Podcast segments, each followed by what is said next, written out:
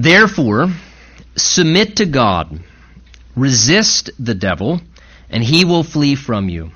Draw near to God, and he will draw near to you. Cleanse your hands, you sinners. Purify your hearts, you double minded. Lament and mourn and weep.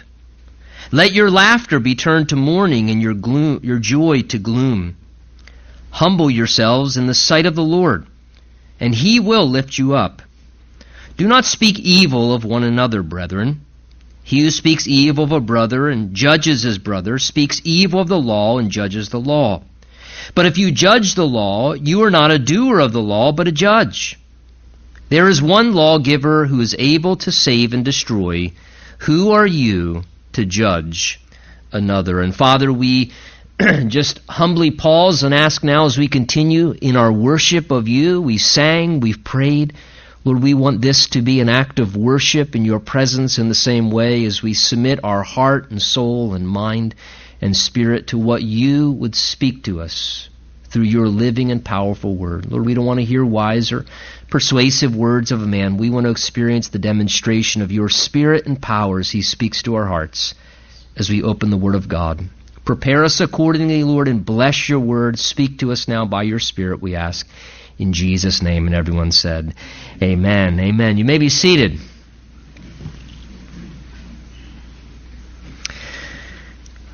Let's say you're doing something in life and perhaps you're putting a lot of effort into it and maybe you're really trying your best to make it work and in the midst of that effort you still can't help but to ignore the realization that despite your attempts it seems like it's a constant battle no matter how much effort you're putting into it.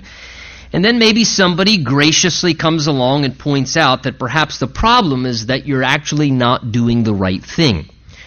Or maybe, maybe you're just not going about that thing in the right way. Maybe you're going about something, but you're going about it in the wrong way. And in a sense, by so doing, they sort of expose your error to you. And they kind of bring to your attention the recognition of your error. At that point, I have a choice to make. How am I going to respond to my own error? Because really, I only have two options at that point. Once it becomes evident that I'm in error, I can pretend that I don't see my error and you can push forward in your own wrongdoing.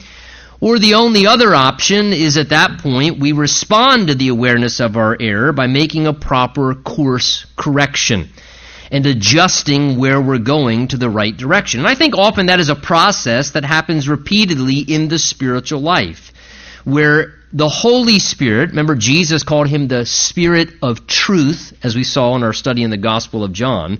And the Spirit of truth, a lot of times, will reveal to us the error that exists in our own lives on occasion.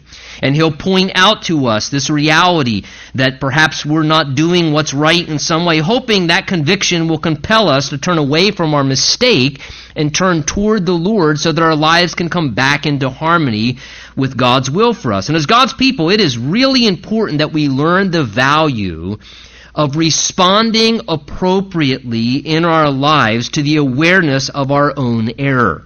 When God reveals our error to us, it is vital that we learn how to respond to that properly. And that's really what our text this morning is going to address for us. As James continues with the continuity of what he said in the prior verses, he's going to exhort us to respond properly to error once it comes to our attention. Remember the background of chapter 4 we saw last week is James at this point is warning, and he sort of was confronting, if you would, this potential error that we can all slip into of striving.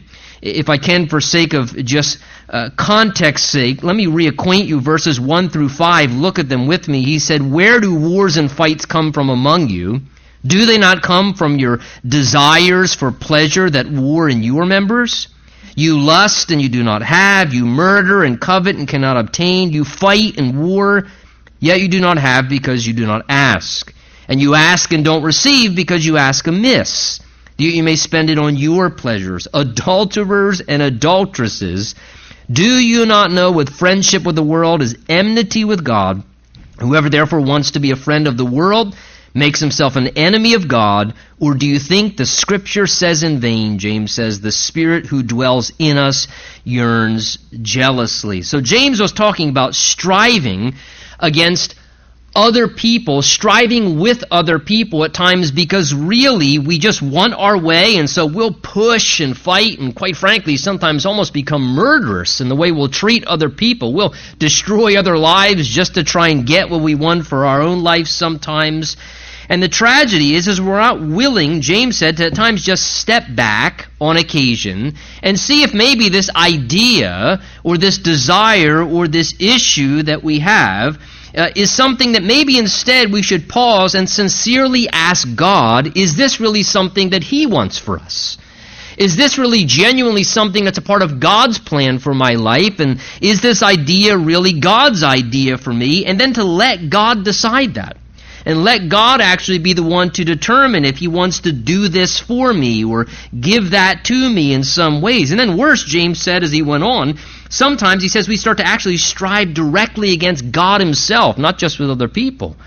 And he talked about how in verse 4, how we can at all times sort of become worldly in a sense and hurtfully ignore and turn away from the Lord really because we're pursuing things that the world is offering to us pleasures or opportunities to indulge things of the world or what might be sinful, and we start to really sin against the love of God. And we start to turn away from the Lord so that we can chase after other things. And we're willing at times, tragically even, to, as James kind of describes from God's perspective, almost commit spiritual adultery, is the way God would view it. Because we're giving the love and the devotion and the dedication that really belongs to the Lord to something else or maybe to someone else. And in a sense, we begin to turn away from the Lord and cheat against the Lord spiritually in some senses when really He's the one who's worthy of our foremost dedication. And in so doing, He says, we, we break the heart of the Lord. The same pain that's experienced of the betrayal of adultery is the pain that we actually cause to the Lord because He loves us so much and we stir up a jealousy in the heart of the Lord for our affection. Well, because He does love us so much, the good news is, is He doesn't cast us off when we do that. James said there to us so beautifully in verse 6, look at it, he says, Yet he always is willing to give what? More grace. There's always another measure of His grace, like the ocean waves that never cease, that keep coming in. Though the Lord's heart may be hurt by us, He's always willing to continually extend more love and kindness, and He keeps being gracious to us, and there's another measure of His grace to forgive us once again, to turn us back to Him.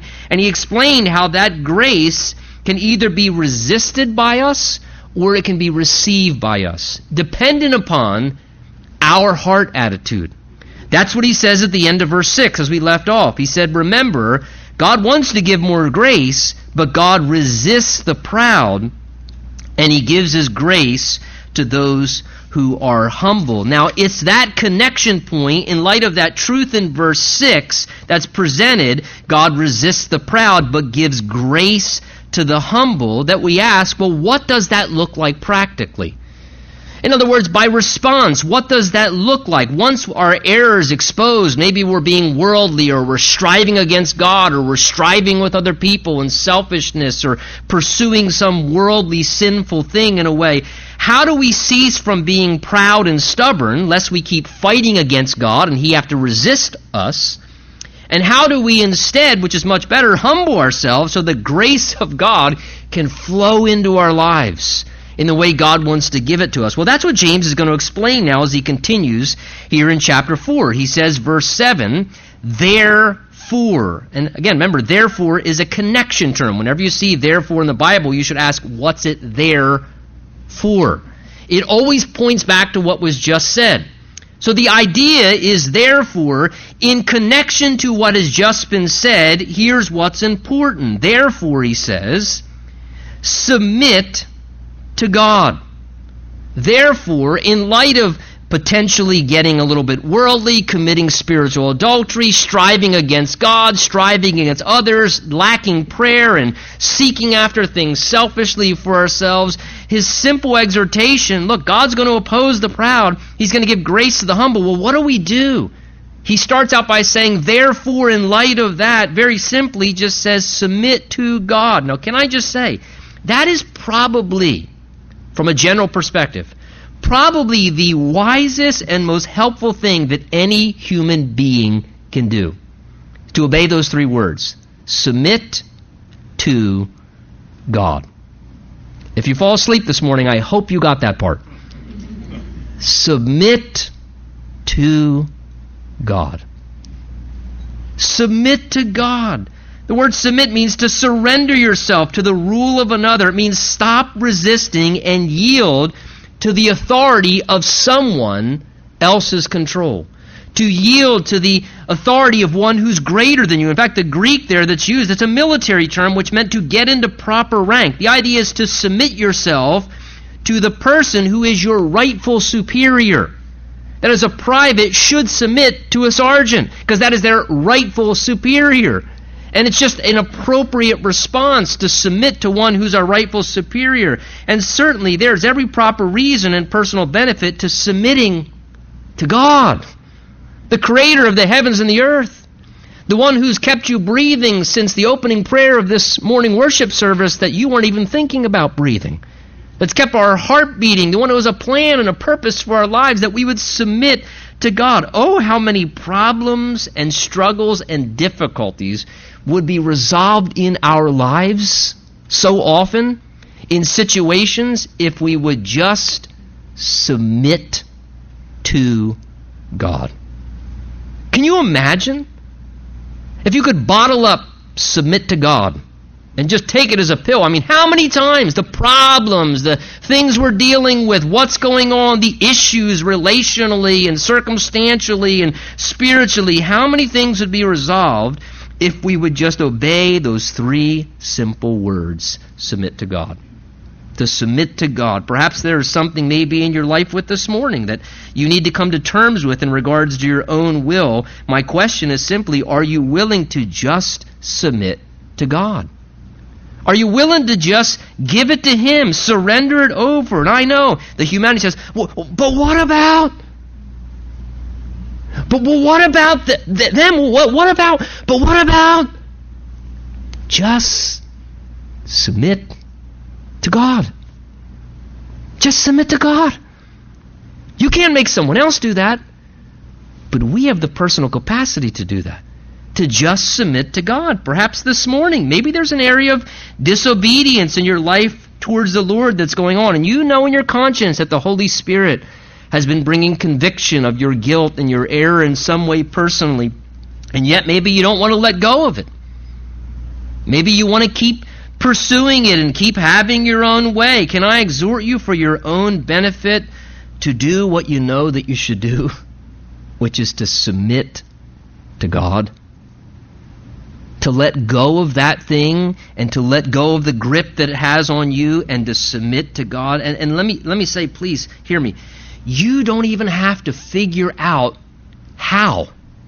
You don't have to figure out, well, how am I going to untangle from this? How am I going to get out of this sin or this wrong habit or this disobedient pursuit or this thing that I know that I'm doing that the Holy Spirit's been telling me you should not be doing that. You need to put an end to that. You don't have to figure out how to untangle yourself. All you got to do is just submit to God. If you submit to God, the wonderful thing is this. Once you stop resisting and give God control, He'll direct how to go forward from there. He always does. Now, once we take that first step, which is the first step towards spiritual recovery and progress, to obey those three words, submit to God, then, going on in verse 7, he says, resist the devil, and he will flee from you. So once we submitted to God, yielding to his authority in our life, when that happens, then the supernatural grace of God and the power of His Spirit begins to come into our life in a fresh way, and begins to enable us by the Spirit's power to then resist the devil. And again, who is the devil? Well, the devil is our spiritual enemy, the enemy of our soul, the enemy of our spiritual life with God, who is always going to continually work repeatedly to keep us from being in right relationship with the Lord. The devil is a proud, selfish rebel at the core of his being and I assure you, his agenda is always to influence the same pride, the same selfishness and the same rebellion in my life, in your life. That's what he's seeking to do. Isaiah chapter 14, Ezekiel 28 record to us details about who the devil is and how he fell into his evil condition. The Bible teaches not that he's God's equal. The Bible teaches that the devil is a created being. Listen, hamsters are created beings. He's a created being. Is he powerful? Absolutely. Are we any match for him? Most certainly not. But the Bible teaches that God created him. He's not God's arch enemy and, his, and God's equal rival. The Bible tells us that he was a created angelic being when God created the angelic host. He held a high rank among the angelic realm till the time came that pride and sin arose within his heart and caused him to want to seek his own way. Interesting, striving against God. And it caused him to rebel against God, to rebel against God's plan and God's purposes. Isaiah 14 records this. It says, How you are fallen from heaven, O Lucifer, son of the morning, how you are cut down to the ground, you who weaken the nations. Listen to what it says. For you said in your heart, this was what went on the devil's heart before he fell into his condition of being a fallen angel. He said, I will ascend into heaven. I will exalt my throne above the stars of God, the angels of God. I will sit on the mount of the congregation. I will ascend above the heights of the clouds. I will be like the Most High. These I will statements. The devil was self willed. Pride arose in his heart, and he wanted more than what he was.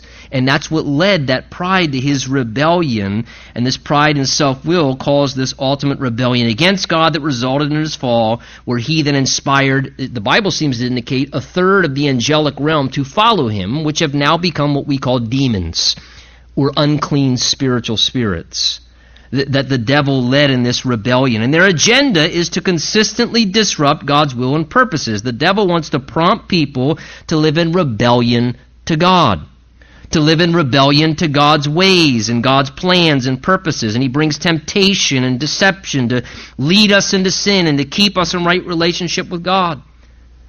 For the person who's unsaved, that's not a Christian yet, that doesn't have a relationship with Jesus Christ. He works powerfully to keep that person in a condition of spiritual blindness to their own spiritual condition, where they don't even recognize that they're not right with God. They don't even realize that their sin is something that's making them feel guilty, and it's something that God wants to take away from them, that guilt. They don't realize that they can't weigh out their goods and bads and somehow hope to get in. And, and the devil keeps them in this condition of spiritual blindness to not see their need of Jesus Christ and his saving power, and he deceptively enslaves, enslaves them in their spiritual pursuits and, and, and their, their sinful activities in a way where they may even be religious but they're not in right relationship with God through his son Jesus Christ. And if the devil can keep such people who are unsaved from submitting to God's salvation through Jesus Christ, he can draw them into hell. And the same way in the life of a believer, we experience the attacks and the resistance of the devil as well. He tries to disrupt the spiritual life of the Christian once we surrender to Jesus' lordship. He attacks us, does he not, in so many ways. Once he knows that we've, in a sense, given our, our life to Christ and he's lost our soul, he brings spiritual warfare against our soul to defeat us from living the victorious Christian life that God intends for us to live. And so he wars against us. Ephesians 6 says we don't wrestle against flesh and blood, but against principalities and powers, against the rulers of the darkness of this age and spiritual hosts of wickedness in heavenly places. So this comes to us. This constant wave of temptation, the devil tempting us to sin and disobey God in our thoughts. He tempts us to disobey God in our actions or to disobey God in how we would speak and to rebel against God's will for our life. He tempts us to believe wrong things to believe wrong things about God or to believe wrong things about His Word. And often the origin of why I become proud or selfish or rebellious against God in any way, what causes me to act in those ways, James wants us to recognize here in verse 7 the source of that, he says, is a work and a scheme of the devil, your adversary, the roaring lion who's seeking to devour people. And he wants us to realize that the devil is launching a spiritual assault against our life and he's trying to gain ground. So James says when we realize this is the origin of our error, we must first, number one, submit to God. We have to surrender over to God because why? I can't resist the devil on my own strength. I'm no match for him. Often, oh, you got to resist the devil. Not until you submit to God, you can't. We have to first submit to God. God, I know I've been wrong, whether the devil's been tempting me and I've been taking his bait. Lord, I need to be in right relationship with you. I'm weak. I need your power and help. Then when we submit to God, we're simply told to do what? Look at the text there, verse 7, to just resist the devil. To resist what he's doing, to resist the way he's trying to work. The word resist means to withstand the force and efforts and effect of something that's coming against us. The idea there is we deal with the assault of the devil by simply holding our ground, standing firm, and just refusing to be overcome by his efforts that he's bringing against us. And we see this in other passages. Again, Peter tells us to be careful and he says, Because your adversary, the devil, walks about like a roaring lion, seeking whom he may devour. And Peter says, Resist him, steadfast in the faith. Ephesians 6, which speaks to us of spiritual warfare, says, Finally, my brethren, be strong in the Lord and in the power of his might. Put on the whole armor of God that you may be able, listen, to stand against the wiles of the devil. Therefore, take up the whole armor of God that you may be able to withstand in the evil day, and having done all, to stand. Do you notice the repetition in Bible's instruction about spiritual warfare? The repetition purposely of stand, withstand, stand. It doesn't say go on an aggressive launch. Well, I'm going to take the devil down. I'm going to storm the gates of hell. But listen, stand.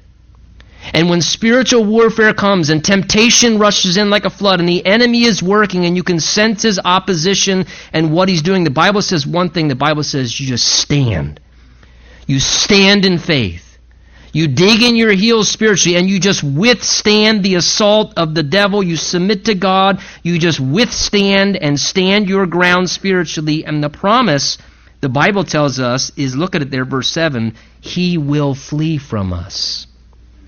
He will flee from us. The idea is he'll depart, he'll back off, he'll leave us alone. When he sees you're not taking the bait in his temptation, then he reels it in and he throws his line somewhere else for a while.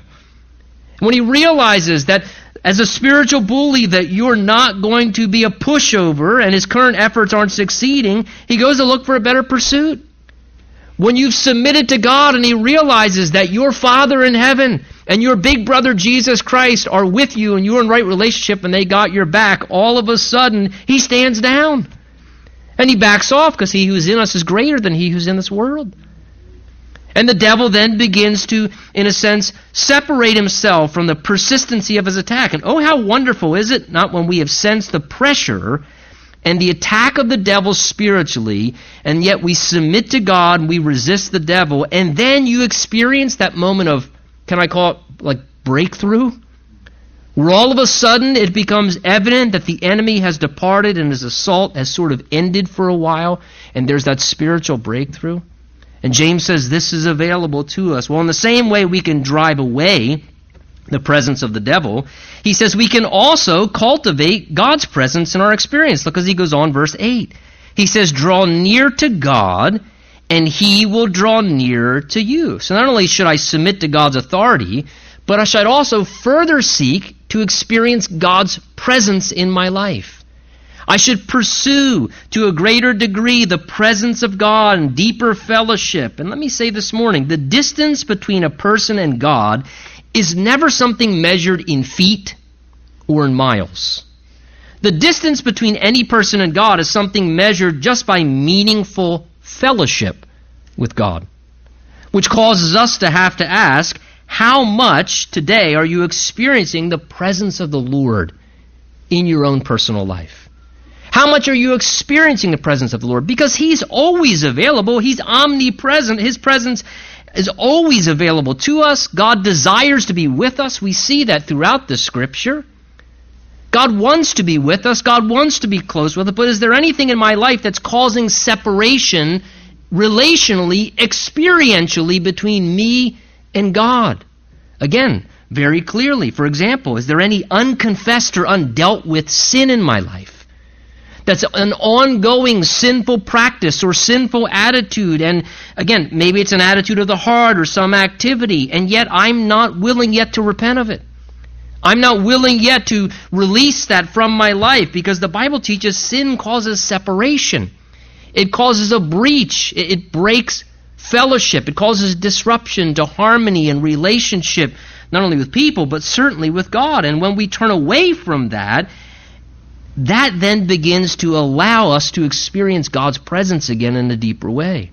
But as long as we continue, and if we choose to continue in some sin in our life that we know God's telling us to deal with, and we're not willing to do that, and we kind of wander, in a sense, that's what's happening. We're creating distance between us and God.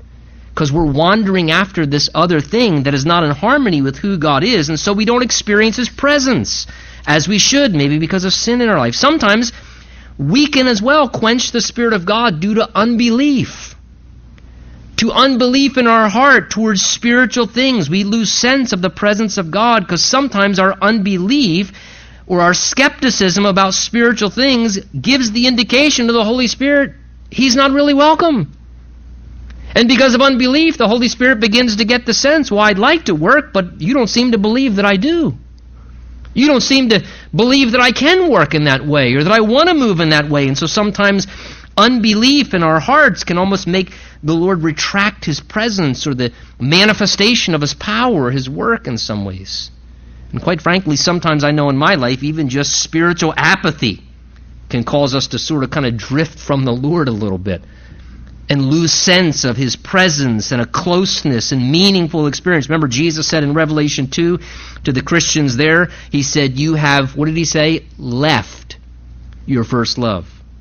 A lot of times people misquote that. Oh, you lost your first love. You didn't lose it. Jesus, Jesus said, You've left your first love.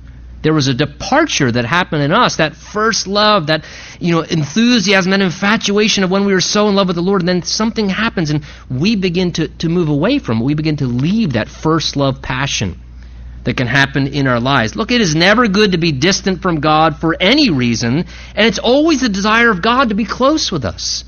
We have to always remember that. For whatever the cause, that's irrelevant. No, God is always longing and wanting for us to return.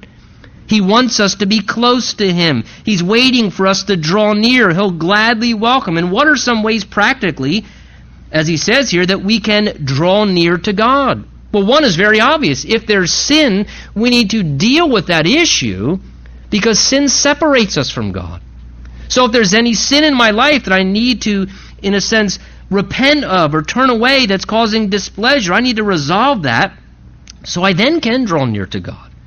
But there are many practical ways spiritually that we can do the same. We can draw near to God certainly through prayer, by seeking the Lord, spending time in the Lord's presence, talking to Him, communing with Him. We can draw near to God by seeking His voice and His direction through His Word by getting alone with the Word of God and believing that God wants to talk to us and, and saying, Lord, here I am. Just as I read your Word, speak to me. Let me hear your voice. And drawing near to God by letting Him speak to us through His Word. We can draw near to God through times of, of worship and singing as we come together collectively.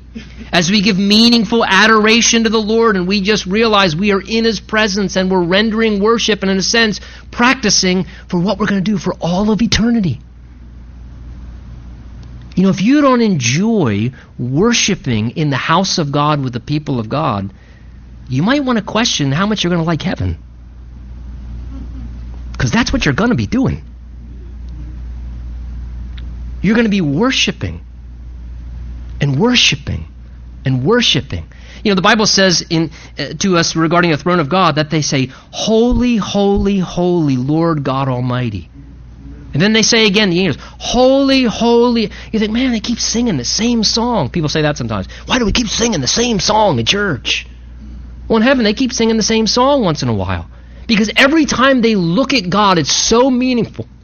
It's so personal. They see something else about God and they go, holy, holy, holy Lord oh, and they see some other facet of the amazing person that God is, their heart's compelled to worship. And one of the most wonderful ways we can draw near to God is through worship, by being with his people, worshiping. Jesus said, when two or three gather in my name, what did he say?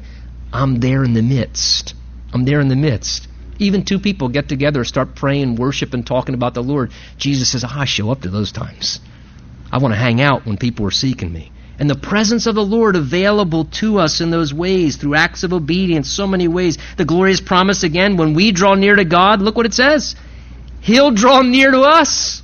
That's his promise to us. It doesn't say if you draw near to God, he might, if he has time, draw near to you. It doesn't say that. It says if you draw near to God, however you do, he will draw near to you. God will never decline your intention to get closer to him. He will never turn away your intention. He'll never pull back in disinterest, like, mm, I mean, I realize that, but I mean, I'd really go hang out with this person. God's never going to do that. God wants meaningful, close, intimate fellowship. In a sense, you could say, you and I can be as close to God as we want to be. Because as we draw near to God, He draws near to us. That is, He reciprocates. He responds by offering more of Himself to us. Our advances relationally is something that He gladly welcomes, He embraces it. And He responds to us and He draws us closer and He lets us experience His presence in a deeper and more meaningful way. Again, can I say, how awesome is it not that experience spiritually? I hope to God. I hope to God that you can read that and say, Yes, I've experienced that. When I've drawn near to the Lord, and, and in the midst of drawing near to the Lord, I just sensed His presence. I sensed the reality of God. I've been in the midst of a room worshiping with people, and, and there's just a sense of that there is there is an unseen guest among us. The presence of the living God is with us. Or where you're just alone with the Lord and you're seeking the Lord and He lets you sense His presence in this deep way. Well, whenever we sense His presence, it's wonderful, but it also does something, and that's this. When we draw closer to God, who is light, guess what happens? The light is exposed upon our hearts. And we then see things and become more aware of any sin that may be in our own life. That's why I believe James goes on to say, verse 8, Cleanse your hands, you sinners, and purify your hearts, you double minded. See, as I draw close to God, who is light, He then lovingly shines His light into my life, and some things start to get exposed in my life. It brings to light things about me. I begin to see maybe sin that I'm guilty of, or perhaps areas where I've been double minded, that is, I'm not making a, a firm decision to just commit, to maybe trust or obey the Lord as I should, but I'm just, I'm kind of always going back and forth and wavering like a double minded person, and I'm vacillating. And when that happens, I need to be willing to repent of those errors and, and as God reveals them, if my hands are engaged in some practice of sin, and God reveals that, then I, I need to cleanse my hands of that. I need to let go of that. If my heart, in a sense, or my mind has kind of been marked by wavering and a lack of commitment to the Lord, I need to ask God to purge that from my life. You know, these terms that are used here in verse 8, washing and cleansing and purifying ourselves, they speak of a process of removing what's defiled of us. We might better use the term, the picture there is simply repentance. Repentance. Which means to change directions, to have a change of mind, which leads to a change of behavior. And what James is trying to say here is at times we need to turn away from actions and attitudes we see in our life as the result of drawing near to God. If there's actions and attitudes that aren't pleasing to God, we need to be willing to, to turn away from those things to cleanse our lives, to forsake the error of our ways. Isaiah 1:16 says, "Wash yourselves, make yourselves clean, put away the evil of your doings from before my eyes," says the Lord. Cease to do evil and learn to do good. And the wonderful thing is this. When we confess and when we repent, there's a spiritual cleansing of our soul the Lord offers us. Because 1 John 1 9 says what? If we confess our sins, the word confess means homologeo, to just say the same thing. It means to stop making excuses and say, Yes, Lord, it's just sin. It's just sin. No justification, no reasoning, ownership. It's wrong, Lord. You say it's wrong, it's wrong. If we confess our sins, He's what? Faithful and just to forgive us And if that weren't wonderful enough, what does it then say? Cleanse us from all unrighteousness. And he has a faithful and just basis to do that because of what Jesus did for us. He can always forgive and he can always cleanse. Well, James then goes on to address the subject of our sin when it's present in our life, and he's quite practical and straightforward, as we've seen. Verse 9, he says, Lament and mourn and weep. Let your laughter be turned to mourning and your joy to gloom. So James here seeks to deal with any attitude that will be, we could say, kind of carefree towards sin that might be evident and at times present in our lives. Sometimes we can make the mistake, is it not true, where we kind of almost act like sin's kind of a trivial thing. And we get a little casual with this amazing grace of God that He's offered to us. And we start to see, treat sin or disobedience, maybe kind of we dismiss it like it's no big deal. You know, I mean, that's, that's just kind of my struggle. Just kind of my struggle. I mean, and, and, and God understands. I mean, it's just kind of my struggle. And He always forgives anyway. And we almost make light of sin as if it's no big issue. I would say, given what it did to Jesus Christ, sin's a pretty big issue. Because it caused a lot of pain to God. It caused a lot of sacrifice on the part of Jesus. And sometimes, as God's people, we can almost be guilty of behaving, is it not true, of spiritual things and almost like like a joking matter sometimes. Or maybe we really sense in our time alone with the Lord, or maybe in a meeting like this, we really sense the conviction of the Spirit of God. And we powerfully sense the conviction of the Spirit of God going on in our life. And then just a few minutes later, we blow it off and we just start joking around with a bunch of other people as if nothing ever happened. And we just dismiss the seriousness of what God may be trying to do. And James is saying when we do that, I sense James saying here in verse 9, man, that's a tragedy, James is saying. To have that trivial attitude, we should take seriously sin in our lives, and it should grieve us like it grieves God. We should be grieved when we see our selfishness or the pride that we still have or, or our potential to still rebel against God. Should we not, James says here, verse 9, lament and mourn and weep over our own selfishness and pride? and the things that we still see in our hearts, shouldn't we be sorrowing over that? The Bible challenges here any joking attitude regards, regards to the seriousness of turning from sin and honoring God, or, or maybe even perhaps rebuking the heart that would be in a condition where they're acting like everything's well. How you doing? I'm doing great, brother. Doing great. Yeah, I look at pornography three times a week, but I'm doing great, brother. No, you're not. No, you're not. And James is saying here, what are we doing joking around, acting like everything's light and wonderful, if there's some glaring wrongdoing going on in our life? He said, we shouldn't be doing that. He says we need a heart check, a reality check. I almost sense his spiritual rebuke saying, How dare us as Christians act so irreverently towards our Father and toward our Lord Jesus Christ?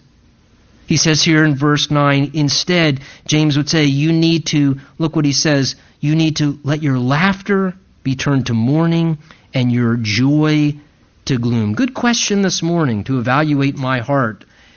How sad am I really about the times when I see sin exposed in my life? Does it really bother me? Am I still sensitive to it before God? When I fail, do I actually have a broken heart and want to see that resolved? Well, James says, verse 10, Humble yourselves in the sight of the Lord, and he will lift you up. Again, rather than forcing the Lord to have to humble me due to my pride, and I have found he gladly will, at times if I don't, rather than force the Lord to have to humble me due to my own pride, the Bible instructs us to wisely humble ourselves in the presence of the Lord to take the initiative. Why? Because if we humble ourselves, verse 6 said, then God will be gracious to us, as He wants to. He wants to be gracious to us in our lives. So often, the mother of all of the other sins in our lives, is it not? What gives birth to so many sins in my life? Pride. Pride is like the mother of all sins, man. And the reason why is because pride is that selfish sense of entitlement that makes us think we deserve to get to do what we want to do or act how we want to act, or say what we want to say. And, and it's pride that so often is this destructive thing that misleads and misguides us. And sadly, often pride is what holds us back and keeps us kind of in a, a lower status and experience than what God would really be intending for us. Because we read earlier that God opposes or resists the proud. He simply cannot bring us into higher things that He actually desires for us. So the Bible's instruction in verse 10 then is to take initiative to humble ourselves in the sight of the Lord to turn from our pride in repentance and to seek humility in our lives, to realize how great the Lord is and how lowly I am in comparison to Him. To seek in ways in my life to endeavor to have a more lowly, proper view of myself not be seeking great things for myself or being my greatest salesman in conversations or in some ways resisting when maybe there's some lower road or lower task or more humble activity that God would want me to be involved in or He would want me to do. And not because everyone else is watching, because I'm doing it in the sight of the Lord. And I'm willing to do that humble or lowly thing because it's in the sight of the Lord that I want to do that, accepting maybe a low road and, and just letting this process happen in our lives where God dethrones my pride and He continues to seek to try and cultivate humility in my attitude to a greater degree. And again, look at the promise there, verse 10. When the Lord sees us humbling ourselves, He honors and rewards that. He says, Humble yourself in the sight of the Lord. And what does it say? He will, promise, lift you up. He'll lift you up raise you up, whether it's your attitude or some opportunity, God will bring elevation. In fact, one man said this. He said, Humility is God's elevator. I like that. Humility is God's elevator. Is that not so true in so many situations?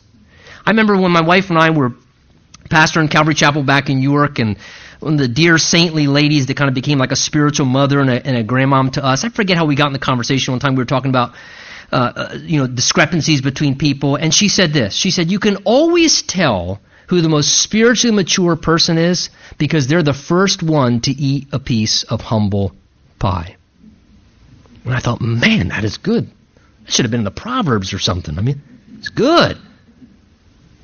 Because when we humble ourselves, we then give God a chance to flood His grace in our life. So if you've sinned, when I fail, the Bible says just humble yourself. Just humble yourself in the sight of the Lord when you've sinned, and in time the Lord will do something wonderful. He'll lift you out of the pit you created for yourself. And in time, if you just humble yourself, He will lift you back up and raise you back up once again because He lifts up those who humble themselves. And in life, we don't have to try and lift ourselves up and seek greater things. Jesus said, everyone who, what? Exalts himself will be humbled, and he who humbles himself will be exalted. So, this beautiful promise of the Lord given to us to seek humility, to humble ourselves, so that the Lord can do what He wants to do, which is be gracious to us and lift us up. James then concludes in verse 11 and 12 saying, Do not speak evil of one another, brethren. He who speaks evil of a brother and judges his brother speaks evil of the law and judges the law. But if you judge the law, you're now a doer of the law, he says, uh, not a doer of the law, but a judge. Therefore, there is one lawgiver who's able to save and destroy. Who are you to judge another? So he cautions here against the mistake and the deception of speaking evil about other people. Often when we, listen, often when we are not in right relationship with the Lord, one of the very clear symptomatic effects is we develop a critical attitude towards other people. Because as we are quenching the Holy Spirit's work in our life, the love of God is not flowing through us properly. And as a result of that, we become very judgmental and hypercritical towards others. And let me say this oftentimes, criticism towards other people is a coping mechanism to try and make yourself feel better. Because if you can continue to identify the errors and the wrongs in someone else and then enjoy pointing them out, talking to other people about it, you're sort of trying to pacify your own conscience about the mistakes you know exist in your own life so many times. And we have to be very careful of it. So the direct command there in verse 11, do not speak evil of one another. Then he adds, brethren. Oh, that actually means Christians. Brethren. That's a spiritual family term. And he's saying here, as the family of God, how we speak about one another. Listen, the world's harsh enough on us, gang, is they not? So he says, don't be speaking evil of one another, judgmentally using criticism towards other people, the gospel, gossip chains. That's often what prayer chains become.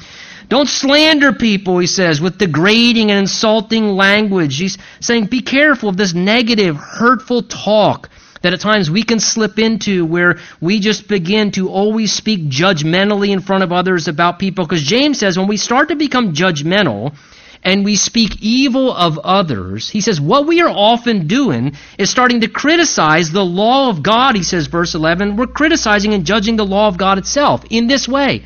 We're basically indicating that the law is not able to do its job. So we got to help God out because his law ain't working. His law can't convince them that they're wrong. His law can't point out to them that maybe they should change something. That's what we're here for. We're here to do God's job. And all of a sudden, we somehow act as if we're not guilty of violating the law ourselves, or we're not accountable. And the idea is we begin to act like we're not lawbreakers, James says, but like we're actually lawgivers. Which means then if we're the lawgivers, we have the right to decide who's right and wrong. And what have we just done? We've elevated ourselves above the law. So that's why James says there, now you're not a doer of the law, but now you're a judge. Now you're the judge. And what we've then done is we've, in a sense, elevated ourselves to God's place. So that's why James says, hey, reminder, verse 12, there's one lawgiver. That's God. And he's able to clearly distinguish all by himself. He's fully able, as the one who gave his law, to best distinguish who should be spared and pardoned in their actions and who is guilty and needs to be dealt with or punished. Again, the rebuke of the Holy Spirit, which is often one of the most overlooked areas, he says, verse 12, Who are you to judge another? Let me just say something, and I mean this with all sincerity in my heart. I think, quite frankly, this is probably one of the most common overlooked sins among us as Christians. Because we very so, I, I just have discernment. I'm just sharing a prayer request. I just know what the Word of God says. I'm just righteous. I'm just spiritual. And so all of a sudden, this very commonly overlooked sin begins to develop, and he says, Who are you to judge another? Now listen. All things in balance here. Does Jesus say we should inspect fruit? Yes. And we can expect the fruit in the life of a person. If something is clearly happening in somebody's life that's a violation of the written scripture, can we address that wrong? Yes, of course. All things in balance. Don't misinterpret what the Bible says in its context. However, that being said, do I have the right to be judgmental of someone just because they're different in how they do something? How they operate their family? How they handle certain areas of convictions that are gray areas in their life? Or what they do in this area or that area because they go about something a little bit different? Listen, if they're not violating Scripture, who am I to judge another? We have to be careful. We have to be careful because sometimes we let our convictions make us think that these are commandments in the Scripture. And we need to be very, very cautious in this area. I don't have the, right to judge somebody's motive, why they did something, or to be judgmental if perhaps, again, there are things in my own life. And I bring this to your attention because perhaps recently, maybe you've been rather critical towards someone in your life. Maybe there's a particular person you've been rather critical of, and maybe you've been a bit too judgmental, and God's rebuke may be to you to say, perhaps part of the problem actually has something to do with your own heart. And maybe they are justifiably a little bit off in this area, but perhaps God would say, maybe part of the problem too is your own heart to some degree. I would say this this morning. At the end of the day, I'm not accountable for what another person does or doesn't do right or wrong. What I am accountable before before God is what I do. And I'll tell you this, that's enough to keep me busy. That is plenty enough to keep me busy. Let's focus less on the error of others and more on responding to our own errors. Amen? Let's stand together.